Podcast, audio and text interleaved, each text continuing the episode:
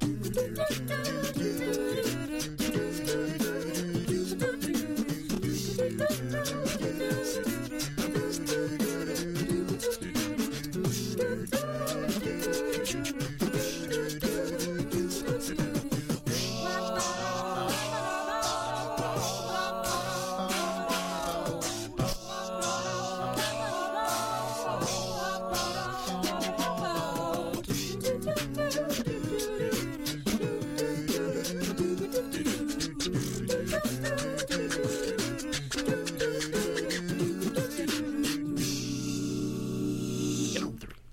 Jesse Laborde, there. and you're Welcome listening to CITR to 101. The show. Wow, that was a little weird. Anyways, welcome to the show. This is the Arts Report. You were joined by me, host Ashley Park, and our arts reporter, Jake, howdy. Howdy Jake. And today's show is December the 12th.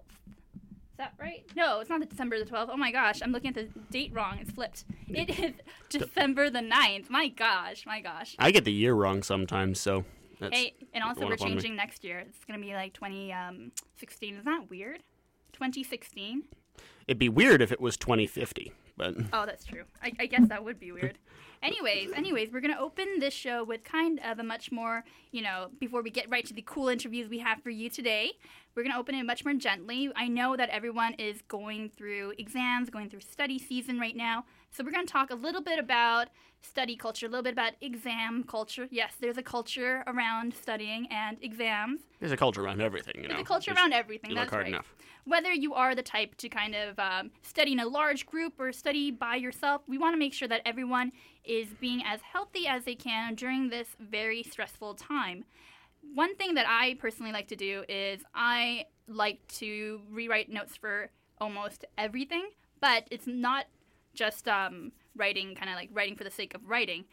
Basically, writing for the most important points and saving your notes because I think people actually get a little bit more stressed out when they flip through how many pages of notes they have and they don't know where to really kind of start because it feels like you're reading an entire book again. Because you can't streamline the information, and when you summarize, it's you breaking down the information to understand it. So it's it's an optimal process, I suppose. Mhm. And also, another good thing that I actually learned recently is to actually have a water bottle with you. Really, Yeah, while you're while you're studying, yeah, water bottle or like or like a small snack because what happens full of Red Bull. or Red Bull if you are so inclined, Red Bull coffee, whichever. Aren't isn't Red Bull kind of like a diuretic like coffee though?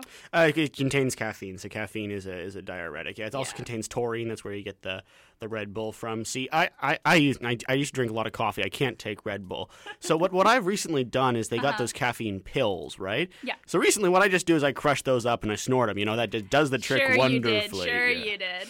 Yeah. Anyways, next there'll be suppositories. Just saying. Ew. Would anyone do that though, just to get like a higher exam score? If anywhere, yeah. If anywhere, college campuses. Yeah. If anywhere. Anyway, anyway, a good thing to do is again take something you know with you so that you can kind of basically you're Yeah. you're doing like a huge workout but for your mind. And you know when you're working out with your body, you always have like water or maybe like a little snack to help you get, get going. Of course. Same thing with the mind. So take a little break and stuff like that. But for people who are kind of like more of a group learner, are you kind of a group learner or more indi- individual? Uh, for me, it's, it's it can go either way. I, I do different things when I do that. I like to do the rewrite thing if I have the time. Yeah. If I don't have the time, what I just do is I just say them to myself. Uh, it's it's a, it's it's a strange thing, but it's the same way I memorize lines. Oh, okay. So it's it, it's it's what I do. And when I- when I work, what I like to do is uh, have people quiz me, and then I quiz other people, Yeah, and then yeah. that's when you like reconfigure the information. I like think that's a good how does this become a question, which is a great bit of thought to get into. Because if you know, so I kind test like, fairly well. yeah, no, that I think test- anyway. You test fairly well, I'm fairly sure. fairly confident. Yeah. But uh, what you're saying is right. It's good to have, I think, at least maybe if you don't like being in a group, like one other person to just kind of like feed, like you know, have like a feedback of information to. Oh yeah. Oh yeah. because certainly. you know it's kind of hard to just.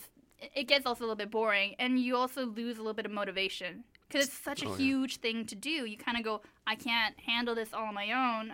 This is kind of overwhelming. Uh, and then that's how we kind of get to procrastination and stuff like that. Because if the mountain is too big for us to climb by ourselves, we kind of go, what's the point? You kind of give it up. You kind of give it up, I think. And that's the reason why I think it's good to kind of have at least one study partner. And that's why writing it out works well because you can break it down. You can Yeah. you can um, you can be Hannibal and use vinegar and melt your way through this mountain so you can move your elephants through it and then conquer Rome. This metaphor became a meta forgotten very quickly, but I kind of, I kind of feel that way too. Yeah. But it's all right. It's all right. It's creative. It's creative. thank you. Another thing that we want to tell people about, you know, studying for exams, about kind of getting ready, is that before your exam, I know a lot of people will try to study as much as you can. Please take a good night's sleep. Just take a really good long sleep before your exam. It's going to help you memorize your information so much better. You're not going to lose focus. It's going to make you feel much more better. And when you feel better, you perform better. I'll give you that. Mm-hmm. Anyways, that's kind of like a very gentle sort of reminder to take care of yourself during this exam season. We're going to go into commercials, and then right after, we're going to have some very cool interviews. Boogaloo.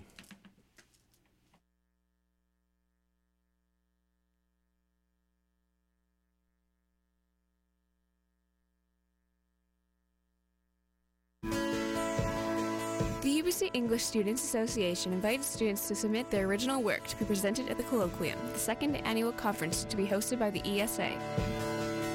This conference features presentations from undergraduate students, graduate students, and faculty members, and offers a great opportunity to showcase your research and to see the work being done by other members of the English department.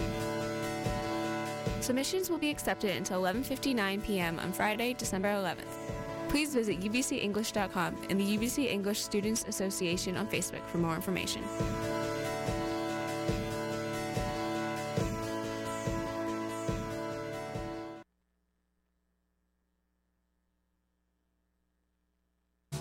LA based rock trio LA Witch returns to Vancouver to play Thursday, December 10th at the Cobalt with special guests Fields and Eric Campbell in the Dirt.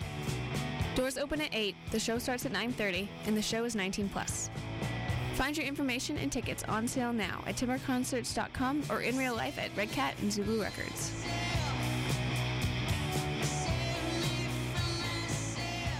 This is David from Graymaker. This is Sasha the What? Howdy, folks. We're the Bitterweed Draw. This is Zach from Black Breath. Hi, this is Artie from Broken Bones. Hello, Vancouver. This is Carolyn Mark. I'm Water Crime Guide. This is Dan Mangan. Hey, this is David Pepke from Denmark. This is Dylan Oslick from Slingshot. Hi, this is Dick Valentine from Electric Six. Hi, everybody. This is Fred Penner on the radio waves. This is Fred Schneider. This is Colin from GBH. Hi, this is the Gearing Up Inventors. Hi, this is Bette from The Gossip. Hi, this is Brian from Hellshock. This is Scruffmouth the Scribe. I'm Shani from NFC. This is Sab Grey from Iron Cross. Hey, we're J plus J plus J. This is Jack Mercer from Jack Mercer and the Whiskey Bandits. It's James Wood, half of Mega Bear. This is Jerron Paxton, American musician. This is Swami Bill and the Shameless Weed Hounds from New Orleans, Louisiana, east of the Mississippi. Hi, this is John Boutte from New Orleans, Louisiana. This is Jesse Laborde. I'm Peter Mansbridge. Hi, this is Ron MacLean of Hockey Slash Movie Night in Canada. You're listening to CITR 101.9 FM, also on the web, CITR.ca, in UBC, University of British Columbia.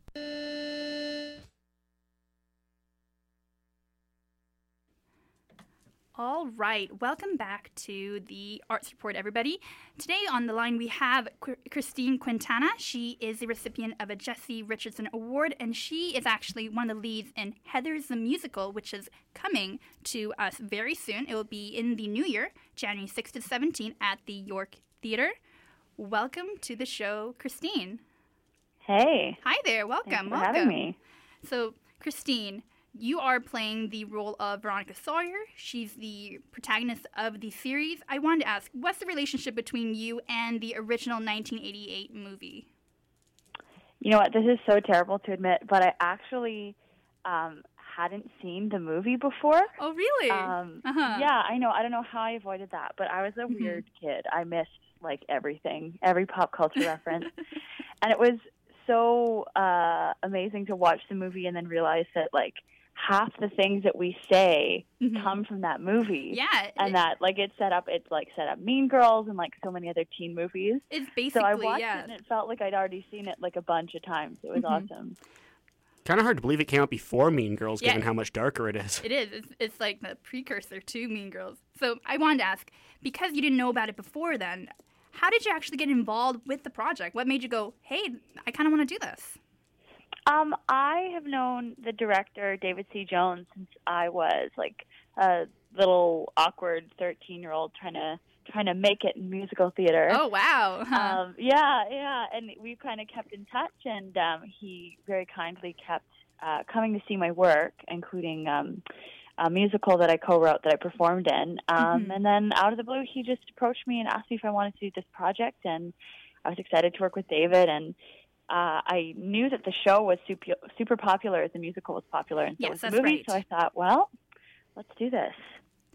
So now that we know you have a really good kind of relationship with your director, what was it like kind of working with your other castmates, the Heathers in particular?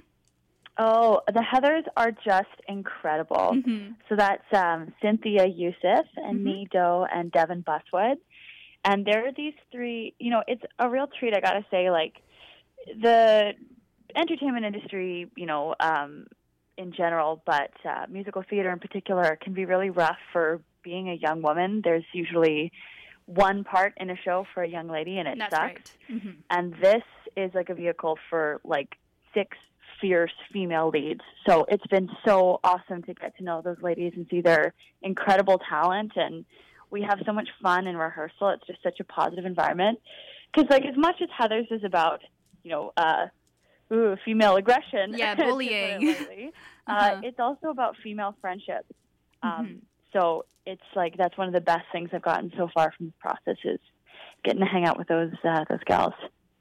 Well, that's great. I also wanted to ask, what was it like kind of working with um, the relationship of um, Veronica and JD now that you kind of like familiarized with, you know, the show and the movie itself? It's um it's really interesting. Mm-hmm. It's it's like putting my my serious hat on. Sometimes um it's interesting to separate your view, your personal view of the politics of a piece from getting inside of it as a person and not standing outside of it and judging it. Mm-hmm. Because um a lot of JD's behavior, like as much as, you know, in the movie he's like Christian Slater and he's super hot and he's got the cool jacket and everything Uh-huh. when you look at his behavior, a lot of it is really abusive Yes, and alarming. Um, and so it's important to me to note that and to honor that and not to gloss over that. Um, and that's something I really appreciate about how David's approach to this show is that as much as it's like really funny, Mm-hmm. um, quick and great music numbers and everything, there are those moments where you look at this behavior and you think, oh man, that is not okay. It's super not okay. And I think that, especially with sort of a 2015 feminist glance on it, you're like, oh wow, okay, um, the what happened here? Would you say that the movie frames it as okay in light of the original story and the current adaptation? Well, it's hard to say. Like, I think it doesn't. Like, I think ultimately it doesn't. And um, the musical and the movie are not exactly the same. There's a couple little changes. So I would say that the the musical um, has taken down it like a little bit in some places and taken the violence and everything way up in other directions. So you'll just have to come come see how that that shakes down. But um, Would you kind of uh, Uh, classify it as, sorry to interrupt, would you kind of classify it as more of a dark comedy, highlight on the comedy? I would say for sure, absolutely.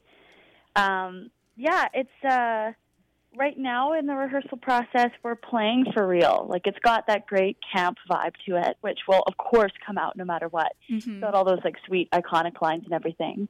But for now, we're playing for like the truth of it and what does it feel like when you're a teenage girl who has lost her best friends and there's just this one guy between her and being completely alone and what are you willing to put up with Mm-hmm.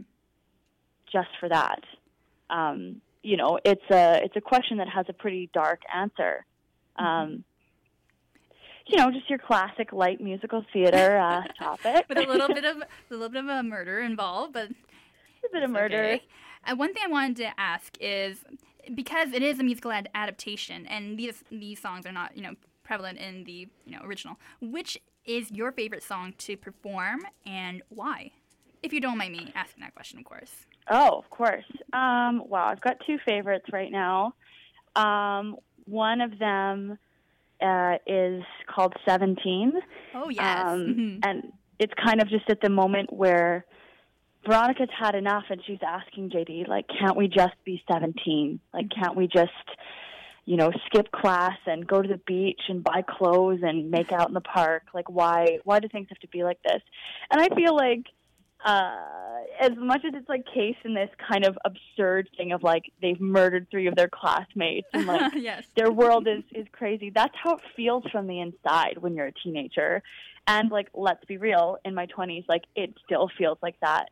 And you have this feeling always of like, oh, why can't I just be in the moment and like be young? And why does everything have to be so complicated and scary and unmanageable? Mm-hmm. So it's basically like a dope 80s ballad about that. but my favorite one to watch that I'm on stage for that I don't perform is um, a song called Candy Store, where Mm-hmm. Oh, the Heathers yes. basically Mhm. show how hot and awesome they are.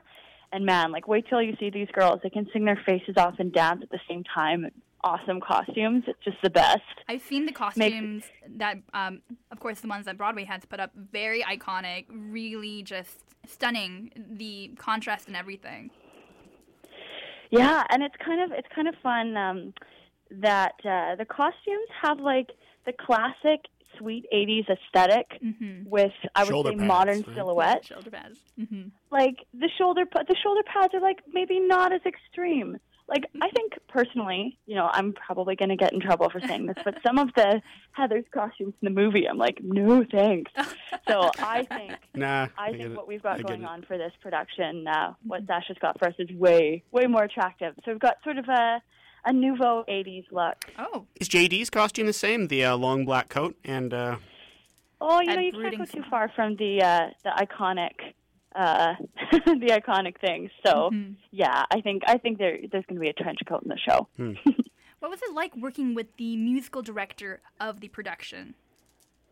Ah, um, Stephen Greenfield. Right. I've also known him forever and ever. Oh, And um, yeah, I actually met him when I was the same age as Veronica is in the show. Um, so it's kind of fun that like my first um, first show I did with him, I was playing a very kind of sweet little ingenue. Mhm. Um, now I'm playing this uh, uh, character that you know kind of has a sex scene on stage during a musical number. So Really? it's a little bit like doing that in front of your big brother. It's like a little awkward at times, but he's one of the best in town, and he's putting together a really awesome band for uh, for the show. So Mm-hmm. I'm really really grateful to get to work with him on this. I just wanted to ask, um, when when you were younger, would you, do you think you would have been kind of like Veronica, or do you think I'd be much more different than Veronica? I think of all the characters, oh, it's hard to say. Mm-hmm. Well, one of the Heathers has a journey, and I won't say too much, um, but she's very different on the inside than she is on the outside. And I was never, I was never mean to anybody, but in fact, I was so nice to everybody that I didn't, I didn't leave any room for myself. Like I just Ah. thought that Mm-hmm. being nice to everybody and everybody liking me was what it meant to have friends. Mm-hmm. And it wasn't until like university, until I was at UBC, that I realized that having people who take you, you know, for better or for worse, um, those are your real friends. Mm-hmm. Um, and so there's somebody in the show who feels really, really alone. Um, and that's actually somebody I kind of identify with. I think I'm a little different than Veronica. I, I, I never had the edge. The, that the emo, has, the emo sure. angsty phase, especially in the in the movie know, when the- she has like the diary and everything. I'm just thinking Oh, of the yeah. cigarette lighter to the hand, or the fact that JD didn't even hesitate to use that.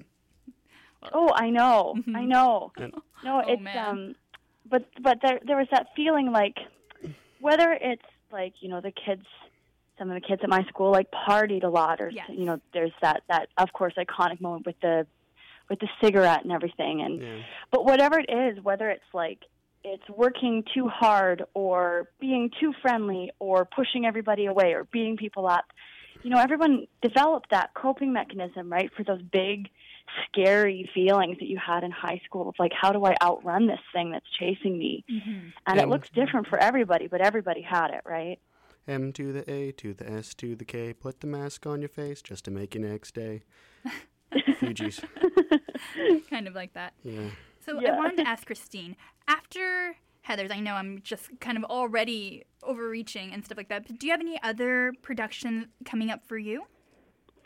Uh, I do actually. I have. Um, I run a company um, with my friend Laura McLean that's called Delinquent Theater, um, and we make new shows.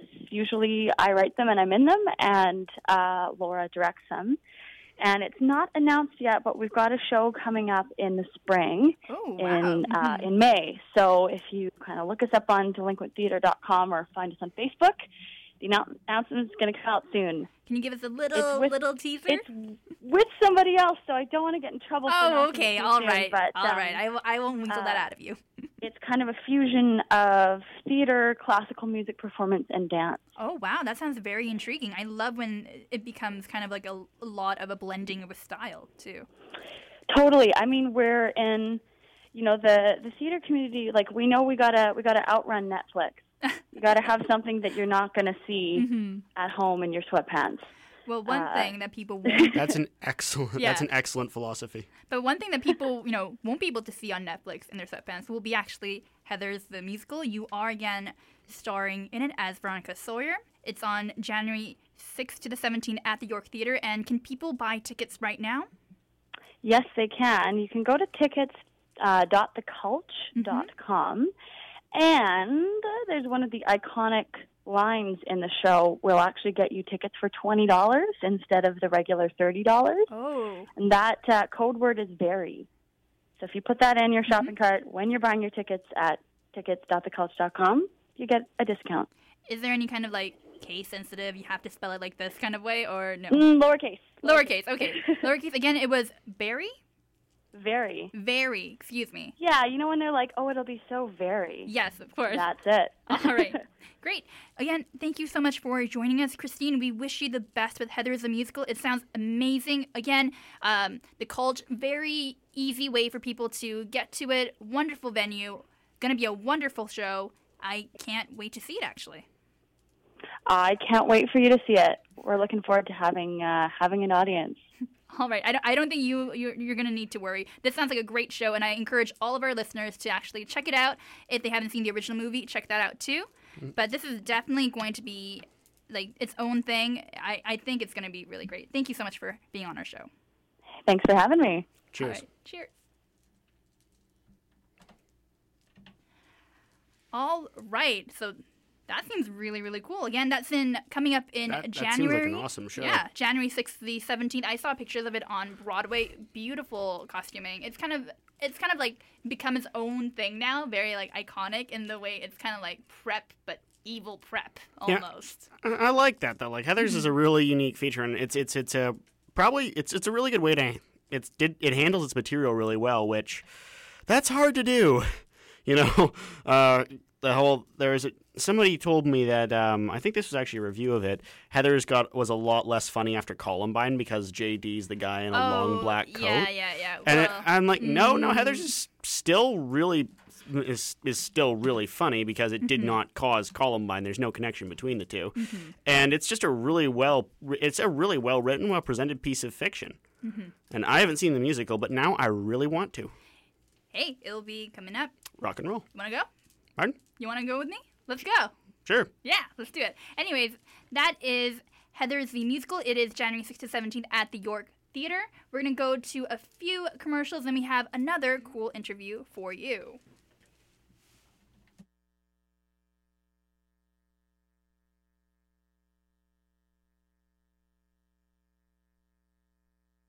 We guarantee that you will be able to make a balloon poodle within the first day. Here at the UBC Ant Club, we just like to talk about ants and compare ant farms. Uh, it's really cool. Paperclip Club is all about, well, paperclips mostly. At Blah Club, you can blah blah blah blah blah blah. blah.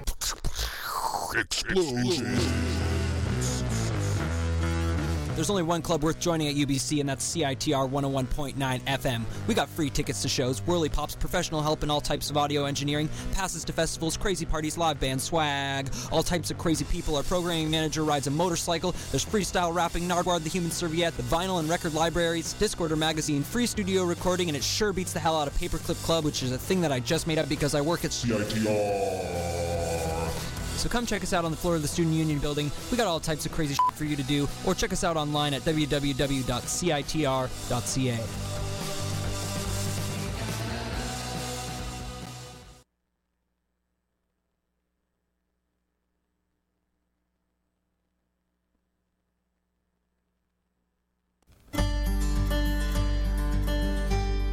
Become a part of a movement to think beyond conventional boundaries. The third annual AUS Humanities and Social Sciences Conference, happening on January 16th, invites all undergraduate students to submit their research related to this year's theme of innovation. At this year's conference, you will be inspired by your fellow students' presentations and ideas. Applications are being accepted until December 16th. For more information, please visit the events on the AUS Facebook page.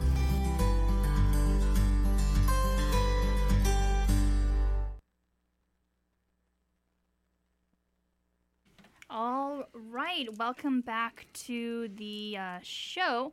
Right now, we are um, waiting for um, our next um, uh, interviewee. But while that's happening, uh, we're going to talk a little bit about what? Flee. Flee. Great. F L E E. Although the F L E A flea is actually at the center of it. It's it's this is a very strange show, and I'm going to preface this a really awesome show. It was on at the Fox Cabaret in uh, down in Vancouver, and it is sadly enough no longer on. And I, I, I meant to promote this uh, earlier, but our show was knocked off the air during 24 hours of student power, and in that time, between that time now, Flee has stopped running. But I, I would like to say this about Flee. This was an amazing show. There were four main actors in the cast, all of them insanely good. There was a musical, there was a, there was a band too, which had this very interesting jazzy score. There were there was drums, a, a bass, a piano, and there was one other thing. I believe my hearing's not uh, my hearing in one ear is uh, at about five percent, so I, I, couldn't necessarily pick it out. And the presence of some of these uh, the, these actors on the stage. So there was this main character Archibald Twill, who's this watchmaker, and his his girlfriend Caprice. They're very destitute, and this is set in sort of an ambiguous timeline. This could be anywhere, anytime. Actually, no, it's in Vancouver. It's set in Vancouver the Granville Hotel. I think it's it's a hotel on uh, Granville, and that's that's that's uh, time in the plot. But there's no time really given. And there's two other main characters. Their landlady, Madame Reynard, who's this kind of kind of a holy terror. She's this exploitative, somewhat amoral landlady, and um, uh-huh. you have that's, that's such a stretch from the uh, convention of landlords. no, it's not. And then there's uh, this guy who owns a flea circus. Yes Oh, owned a flea circus. This character who has this loupe, this sort of jeweler's loupe attached to a top hat, and these white gloves, apparently very elegant fingers. There's like he's m- m- repairing a flea-sized top hat when they meet him. This guy's delivery is just one of the most awesome things in the history of things.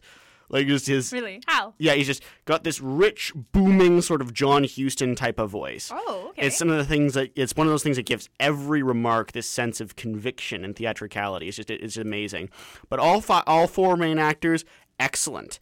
And then there were the fleeks, these uh, younger actors who were kind of a chorus, sort of a Greek chorus of sorts. They were all dressed in black, different kinds of it, like a black base layer. Uh, no, not really. So, sort of a costume layer. I I wasn't certain. I guess it. Uh, they were sort of like the background, and the plot of this. But they were also they were also involved in the show. I cannot do it justice by describing it. It's a very strange show. Like this is the kind of show that um, you'd expect uh, Tom Waits and Jim Jarmusch to put on on their spare time. Oh, not on maybe maybe not on their spare time, but like it's it's it's just a very it's it's weird in the best way. It's it's a fantastic it's fantastically presented in that aspect. The the plot, I'll try to summarize. There's this flea, the human flea is part of the plot.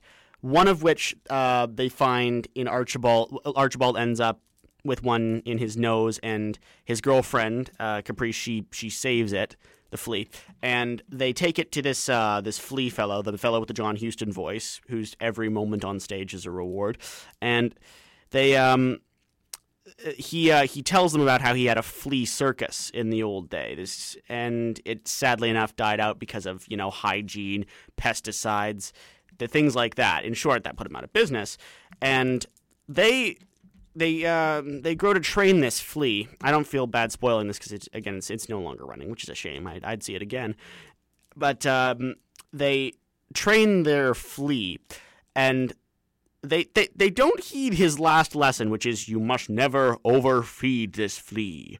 I can't do his voice well enough here, but I'm just trying to convey that sense of his, sort of bassy powerful delivery. Anyway, they have this flea, and this flea uh, breeds more fleas, which Caprice takes quite a shine to. They're like her children.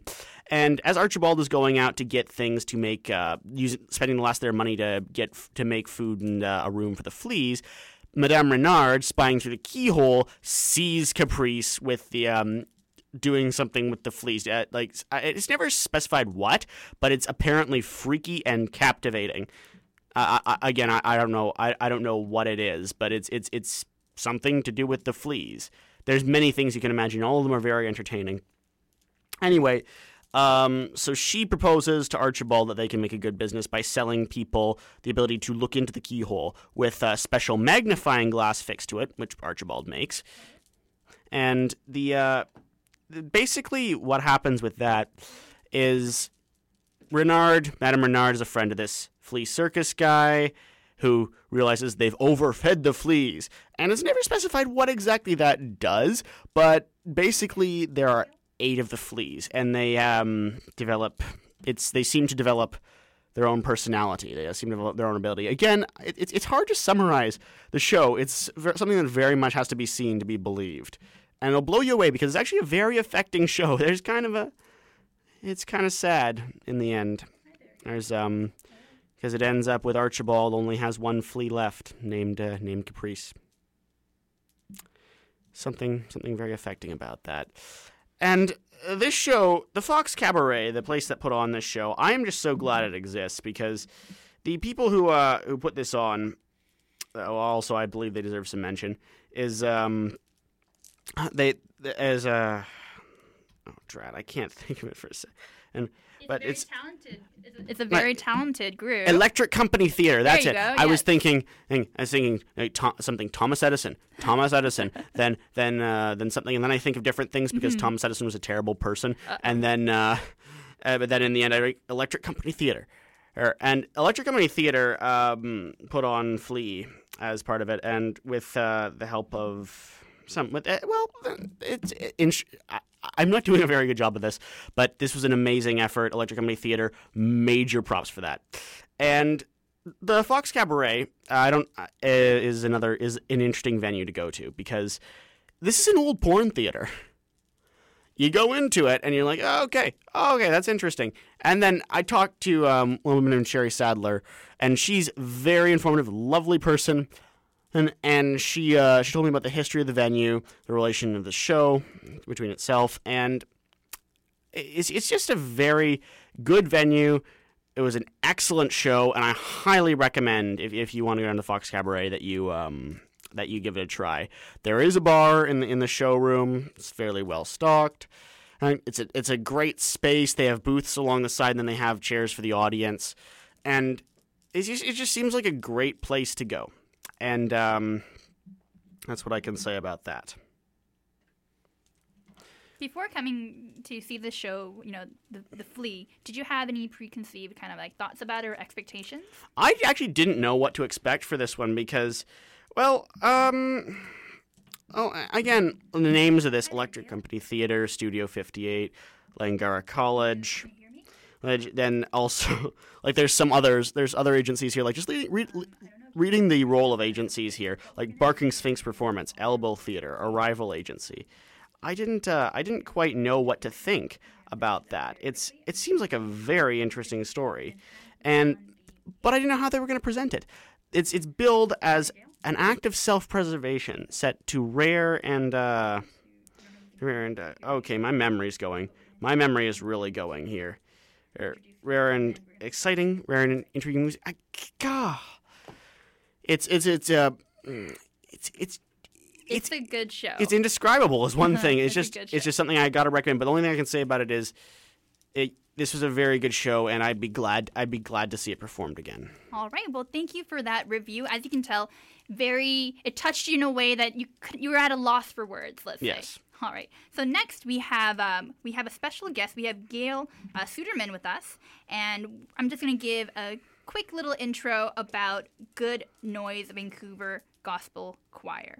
They're doing a treasured annual tradition called Celebrate a Good Noise Christmas, which takes place on December 11th and 12th, 2015, 8 p.m. at Christ Church Cathedral, and December 13th, 2015, at 3 p.m. at the Fraserview MB Church.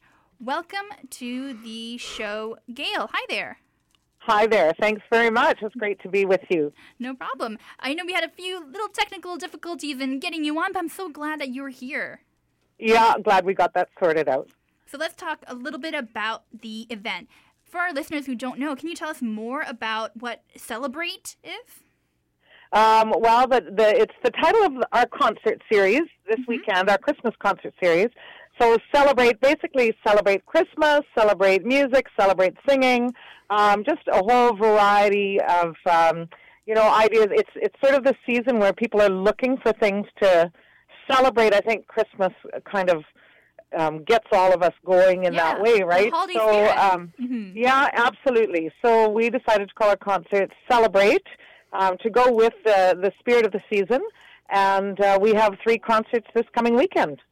And from what I hear, all three performances in your past years actually sold out, right? Well, uh, two of them have. Last okay. year, our two two concerts at Christ Church Cathedral sold out, uh, Mm-hmm. and we were pretty full for the third one as well. But there was still a little bit of room. But this year, our two concerts at Christ Church Cathedral have also sold out. Mm-hmm. Um, they sold out pretty early, but we still have um, a good number of tickets for our Sunday matinee concert in Richmond. So I can tell very, very popular, especially with the, you know people of Vancouver. Is it because the popularity comes from the idea that they are actually part of this amazing sort of you know gospel? It's gospel singing. Mm-hmm. Yeah, gospel. It's a gospel choir. Yes. Um, and the it, it is Christmas music, but it's done in in um, uh, you know really energetic gospel Mm-hmm. style. And I think you've kind of hit the nail on the head there, where our audiences feel a part of it. Like um, oftentimes, you know, people go to concerts, and rightfully so, depending on the kind of concert, where they're observers and they take it in quietly, and that suits certain venues and certain types of music. Um, with our music, it's I think it's a music that really engages people. They they are free to participate in terms of clapping along and singing along, and especially with Christmas songs because so many people know Christmas songs, right? So right. it, it kind of gets them going. Um, even a bit of dancing in the aisles for those who are brave and, and Really? stuff who just can't help themselves. Um, so yeah, it is a real it's a real atmosphere of celebration, and you know it's become a tradition for a lot of people to come back again and again each year. Um, each year we get more and more people commenting that it's it's the event that they mark on their calendars, oh, and I that's think so nice. Yeah, and I think that's one of the reasons. Well, I know that's one of the reasons why our, our um, Vancouver concerts sell out so quickly is because people are looking for those tickets earlier each year. So, um, but we have that third venue in Richmond, which seats actually a lot of people. It's you know eight to nine hundred people, so we can we can host a lot of people in the audience for for a lot of good energy. One thing I wanted to ask is because this is this is another year of this really cool event. What do you do every year to kind of switch up the lineup, or you know, bring something, bring some of that old, but bring some of that new? What's new for 2015? Yeah, and it is a combination of the old that people love and the new each year. Uh, what's new for 2015, first of all, is our guest artist, David Sinclair. Fabulous guitarist. He's known Canada wide and beyond. Um, some of the highlights of his career uh, guitarist for Sarah McLachlan and k.d. lang and Michael Bublé. And, you know, he's, he's played a huge sort of uh, concert tour circuit over the years. He's been on huge numbers of of shows, um, you know, all the late night shows and stuff. Um, really well respected guitarist, just talented like crazy. So he has his own Christmas CD out. Uh, and I've known him for a few years, so I thought, wow, it would be great to bring him in. He also is a great singer, so he'll be playing guitar and singing and be featured in the concert. So that's new this year first time he's been our guest artist.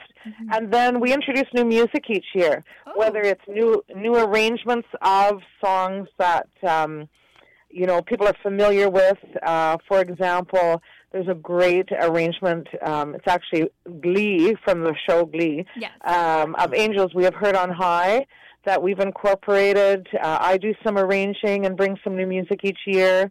Um, the gospel greats that people who know gospel music would know people like Richard Smallwood and CeCe Winans and Mm-hmm. and um, and folks like that. So we I tap into a whole range of music that hopefully people uh, well they do they do like and be able to participate in as well. So yeah. So would you say there's a contemporary element to these styles? It's a Oh yeah, it's, yeah. The, the? Yeah, gospel music is is a um, it's something that reflects um, sort of the styles of the day. If you think about Aretha Franklin back in the '60s, right, the Queen of Soul, when she first really rose to popularity, that sound that she brought into sort of mainstream music was right out of the church. Her father was a minister in the church. Same with people like Ray Charles back in the day in the 50s and 60s when he rose to popularity. A lot of that that sound that they brought into mainstream sort of R&B and soul music that came out of the sort of the church setting in the African American church setting. And that's sort of what what gospel music has maintained that over the years is whatever the popular music of the day is, it really relates or it, it reflects that in a lot of ways. So you have artists like Kirk Franklin who incorporate sort of the hip hop sound and you know R and B and funk and rock and uh, you know sort of the power ballad sound. All of that's incorporated. And our concerts, um, this Christmas concert definitely reflects that. There's a whole range of music, and then we're even uh, tapping into a bit of um, Sting um, has wow. done some Yeah. great arrangements of um, Christmas music of his on his album On a Winter's Night, which came out oh, a few years ago. So we we're incorporating that into David's um, sets of music as well. So just yeah, and I think that's what keeps it fresh too. Is there's so many um, different kinds of styles to tap into hmm. that you can highlight the more traditional gospel that people would recognize. If you think of um, well, if you even think of like movies like the Blues Brothers, mm-hmm. right? Or and, choral performances. Uh, uh, and that that scene with James Brown Yeah, and, he- and the Blues John Brothers and Belushi stuff. doing backflips through the church. That's right. Mm-hmm. So you get that kind of sound, you know, in in that kind of gospel music, and then you get the more contemporary sound of maybe pop music, um, a little bit of the ballad, like a Luther Vandross kind of sound, um, uh, whole kinds of, you know, all kinds of uh, of styles that um, have influenced gospel. So we incorporate them all. So gospel and R and B are, are tied together pretty strongly because I, I heard that Ray Charles, uh, when he was when he invented, basically he invented soul music by putting. Uh, by creating, uh, by writing a song like a gospel song, but making it about uh, about a woman, sort of about God. Yes. Was yeah. that- yeah, was and you that- know what? Back in the day, and and even since then too, because there was overlap like that, folks in the church got really upset that he kind of took their music and secularized it in a sense, right?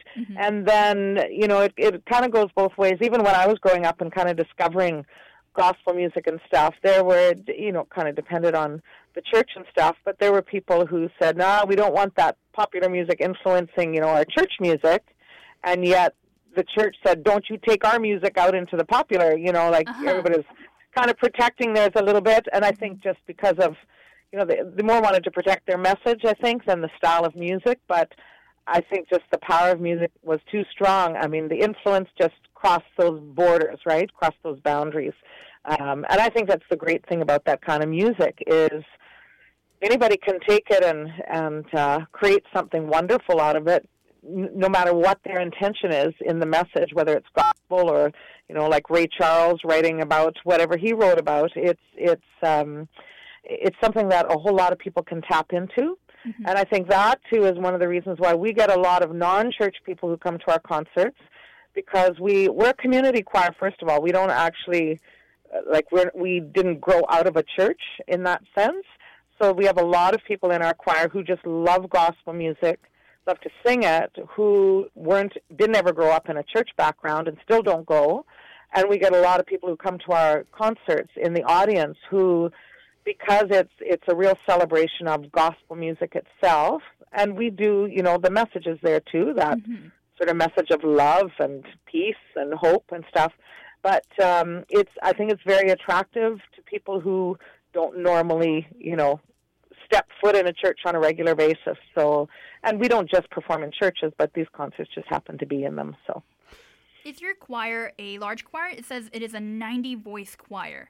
Yeah, we got we got 90 people in in the um, choir, Mm-hmm. and we stay about at that number. We've been at that number for a few years now, and uh, each year it just sometimes we have a few more, sometimes a few less, but basically we sit at around 90 people. So base, it, it's kind of it has kind of like that really big appeal, I think, because again you get kind of like that visual spectacle of you know 90, you know people Oh, with yeah. such beautiful voices. Well, I saw Ode to Joy at the Chan. Center, and they had this big Yeah. choir in the back, and I, I can, I, that's what I'm imagining now in the church with that, uh, that, in, that imagery. It's just, a, it's a powerful sight, and there's these, these powerful vocal. I mean, it just, it's, it's, an, it's just amazing an experience. Yeah, It's- you're absolutely uplifting. right. The combination of the 2 um, there is that, you know, and and in our choir too, we really emphasize a sense of the individual.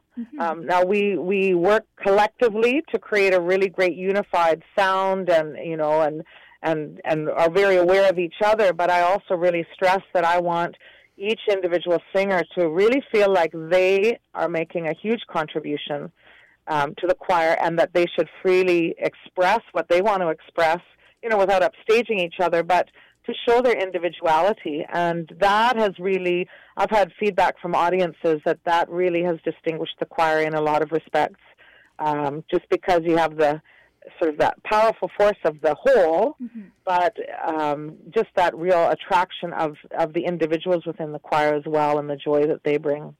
Now, uh, Gail, you're also the artistic director of uh, Good Noise. I wanted to ask because this is such a huge event, but after December, do you have anything else, you know, planned for Good Noise Vancouver Gospel Choir?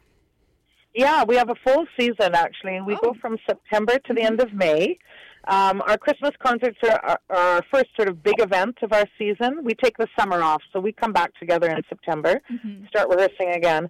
Uh, in February, for Black History Month, we do a workshop concert weekend where we invite anybody from the community. They have to register in advance, but they come and sing, join the choir for a full day of learning music, sing together with the choir, and then on a Saturday, and then on the Sunday afternoon, um, they uh, sing with us in concert and with our band, and we do like a bona fide concert, and and they can see what it's like to sing in the gospel choir. They don't have to audition to do it at that point. Uh, and then we have our, our season end concerts at the end of May as well, um, and those are the last Saturday in May. And this year we're having for our Black History Month concert, um, fabulous gospel um, singer named Crystal Hicks, who's really well known. Um, Crystal um, Hicks, now that's a name. yeah, and she has she sung with us before, uh, but great gospel voice. And then at the end of the year, because we were talking about soul music, uh, we have Dawn Pemberton booked, who is just a fabulous soul singer. Um, and who's going to join us for those concerts at the end of the year? So lots of lots of exciting things Yeah, coming lots of exciting and, things coming up. Definitely. Yeah, But and all that information's on our website too, Mhm. if anybody's interested. So but definitely the biggest one that's happening, that's coming up, that everyone needs to know, that listeners should even you know think about going and do it is celebrate. It is a good noise Christmas. It takes place December 11th and 12th at 8 p.m. at Christ Church Cathedral, and then December 13th at 3 p.m. at the Fraserview MB Church. If people want to go to the event, would there uh, is it? Do you have tickets on your website? We have, yeah, we have direct links. We sell our tickets through brown paper tickets. Uh, if they go to our website, goodnoisevgc.com, goodnoisevancouvergospelchoir.com, um, they can click on under concerts and events, and there's a direct link to ticket purchase through online. And for Sunday's concert, there definitely would be some tickets at the door as well because of the size of the venue. We can accommodate a lot of people. As you- as people can you know definitely see you have a lot in store for the public this sounds like a really fun great event especially for those who are ready to get into the holiday spirit and thank you so much for joining us on the show today It's been my pleasure. Thanks so much for having me. thank you Cheers. Bye bye. man there's so much things happening I'll tell you, yeah. Mm-hmm. You know, I, I saw Ode to Joy. I mentioned this. I saw Ode to Joy at the Chan Center. That's what it got me thinking of a, a little Mhm. bit ago. And I think we had uh, the fellow uh, who, uh, the conductor, Yes, in here. that's right. For that night, I, I wasn't able to see his uh, his reworking of the um, oh who's the Erkenegg guy, um, Ed Koenig. that- That's the thing. I remember he was doing a reworking of this uh, one thing, but the guy who did that Ed Koenig, and I can't. Uh, I can't. Do you mean Winterreise? That's it. That's Yep. it. Because it's it's same. by Hans Zeng- Zimner? Zimner? Zingner? I kind of remember. Right? It's been two weeks. But anyways, But, uh, so I saw Ode to Joy, Oh, where he conducted it? it. The, uh, the well, the Beethoven's Ninth, and they had Prokofiev before that. And uh, the Prokofiev was very short, only about fifteen minutes, because Mm-hmm. he introduced uh, the Hans Karl. Um, okay. I'm really starting to worry about. I get hit in the head a lot, so this makes sense. But might be- the original conductor yeah. of the BBC Symphony when it started up in 1959 Mm-hmm. was there, and um, he was there, and I I was there with uh, my aunt and my uncle. And We had these great tickets. We were right in the center, Mm-hmm. so we could see this this great act. There was um there were two uh, fem- uh for Ode to Joy, the Ode to Joy, which is the only part which had singers. Which is Yes. the second half is Beethoven's Ninth. It's about It's all classical music, yes. 60, 70 minutes long. So the end of that is Ode to Joy, which is I know most of Beethoven's Ninth from Clockwork Orange. So I Okay. recognize some bits here and there. Uh-huh. Er, But Ode to Joy is just a rousing piece of music. Like there's um in the 19 I think in the in the early in the late 1910 in the mid early 1910s just before the First World War the socialists in Europe they played the Ode to Joy, Ode to Joy as um this rallying call because that's what it is. The Ode to Joy's lyrics go oh my it's it's not socialist I'm not saying that. It, it predated that well uh, a point well before that. But it's oh my brothers it's all about unity about the humanity uniting in joy. It's an amazing message. That's, that seems like a gospel message actually. It, I think a lot of the reason why, like, even I don't really particularly, um, you know, I'm, I don't like search up gospel music on YouTube or something like that. But when I hear gospel music, I kind of go, yeah, I like it. Like, there's like a weird universal, like, I like that sort of quality to all these kind of group musics. That when you have a lot of choir people and then kind of just like join together, you kind of go, I like that. I like that. I really do. Well, it's uh, th- she she hit the nail on the head when she mentioned it's the root of R and B. Like guys Mm-hmm. like uh, Ray Charles, Aretha Franklin, all the way up to Mariah Carey and yes, R. Kelly, uh, use a Mm-hmm. vocal technique that is just well, for one thing, it's incredibly hard to do. It, it's it's a very demanding vocal technique, but Mm-hmm. it's impressive and it's it's it's it's church music. It's a vocal technique for that, and they fuse that. Ray Charles at the time, R and B was was rhythm and blues. It was blues with um, or it was it was blues based music with an orchestral bit to it. And gradually enough, that that changed in the seven uh, uh, through the '60s. You had uh, Motown and Stax Records, and then the '70s refined that, and then brought it in with disco, and then '80s R&B was a strange time. But then you had New Jack Swing in the '90s that used beats like uh, like hip hop combined with R&B singing, which uh, probably lays the groundwork for what R&B is today.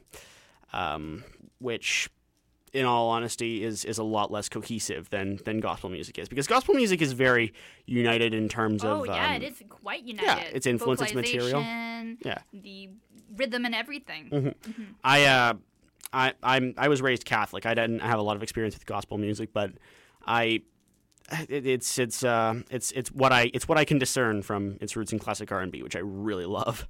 Modern R&B, not so much. I think that there was a drift, a significant. Uh, there's a significant drift between uh, Ray, Sar- Ray Charles and Trey Songz. Mhm. There's a it's it's it's it, gets larger. I think. That said, I I I am not a um I do not know much about gospel music, so no, I just I would say that yeah, I that sounds like a show I would like to see. Like very impressive, very vi- visually as well as sonically impressive. Mhm. So like that's I, I you gotta get I gotta give respect for that. Like as Well, as a showman. to. You have to. It's, they just raise the bar. And I there's one thing. The Blues Brothers point was an, also an excellent one because James Brown. Now James Brown was not really what I'd think of when I think of uh, trained vocals. He was mostly kind of shouting, but it's that's it. Like that's that's that's a like a, like the the higher bar of great show. And there's a scene in the Blues Brothers where the it's just James Brown is the priest. Why that happened, I have no idea, but it's it's and he just gets everybody moving, and then John Belushi is he's doing these cartwheels or, or backflips, now up and down the the uh, the aisle of the church, and it's just that's that's. Uh, when she, brought that up, I was like, you know what? If if if, if that's the benchmark for this show, I am I want to see this show. Like this sounds completely awesome. I, I, I, I that, that's Yeah. you know James Brown. All right then. Well, that's it for uh, today, guys. We hope that you enjoyed listening to us. Uh, CITR 101.9 FM, the Arts Report, broadcasting from unceded Musqueam territory in Vancouver. Um, unfortunately, for this week, we don't have your newest episode of Sharing Science. I'm so sorry, guys. Oh. I'm sorry, Jake. I know you like those shows. Oh yeah, I, you know I, It's a good show. I have okay. Here's some here's some minor applied chemistry. so you take this grapefruit, right? So I bought Okay. a whole bunch of grapefruit yesterday. Okay, we're doing a little mini uh, And, sharing yeah, science with you. So so I put so I took a slice of this grapefruit and I put salt on it and I ate that, just the flesh, not the rind, which is unspeakably bitter. And I like tonic water and black coffee, so it's it's. But you eat the flesh of it with the salt, and it tastes bizarrely like an oyster. At least I think. I really like oysters, and I haven't had one in a while. But uh, it, it it was it tasted strangely like an oyster. I ate an entire grapefruit. I was. I was, I was, I was. This was the middle of the night. Okay, I was okay. watching a Woody all Allen right, movie all and right. eating grapefruit. Anyways, anyways, thank you so much for listening to the Arts Report. We will return next week on Wednesday at 5 o'clock. Unfortunately, I will not be at that event because I will be Oh. in exams. Uh, and then I'll be flying to Los Angeles. But, anyways, thank you so much for joining us today.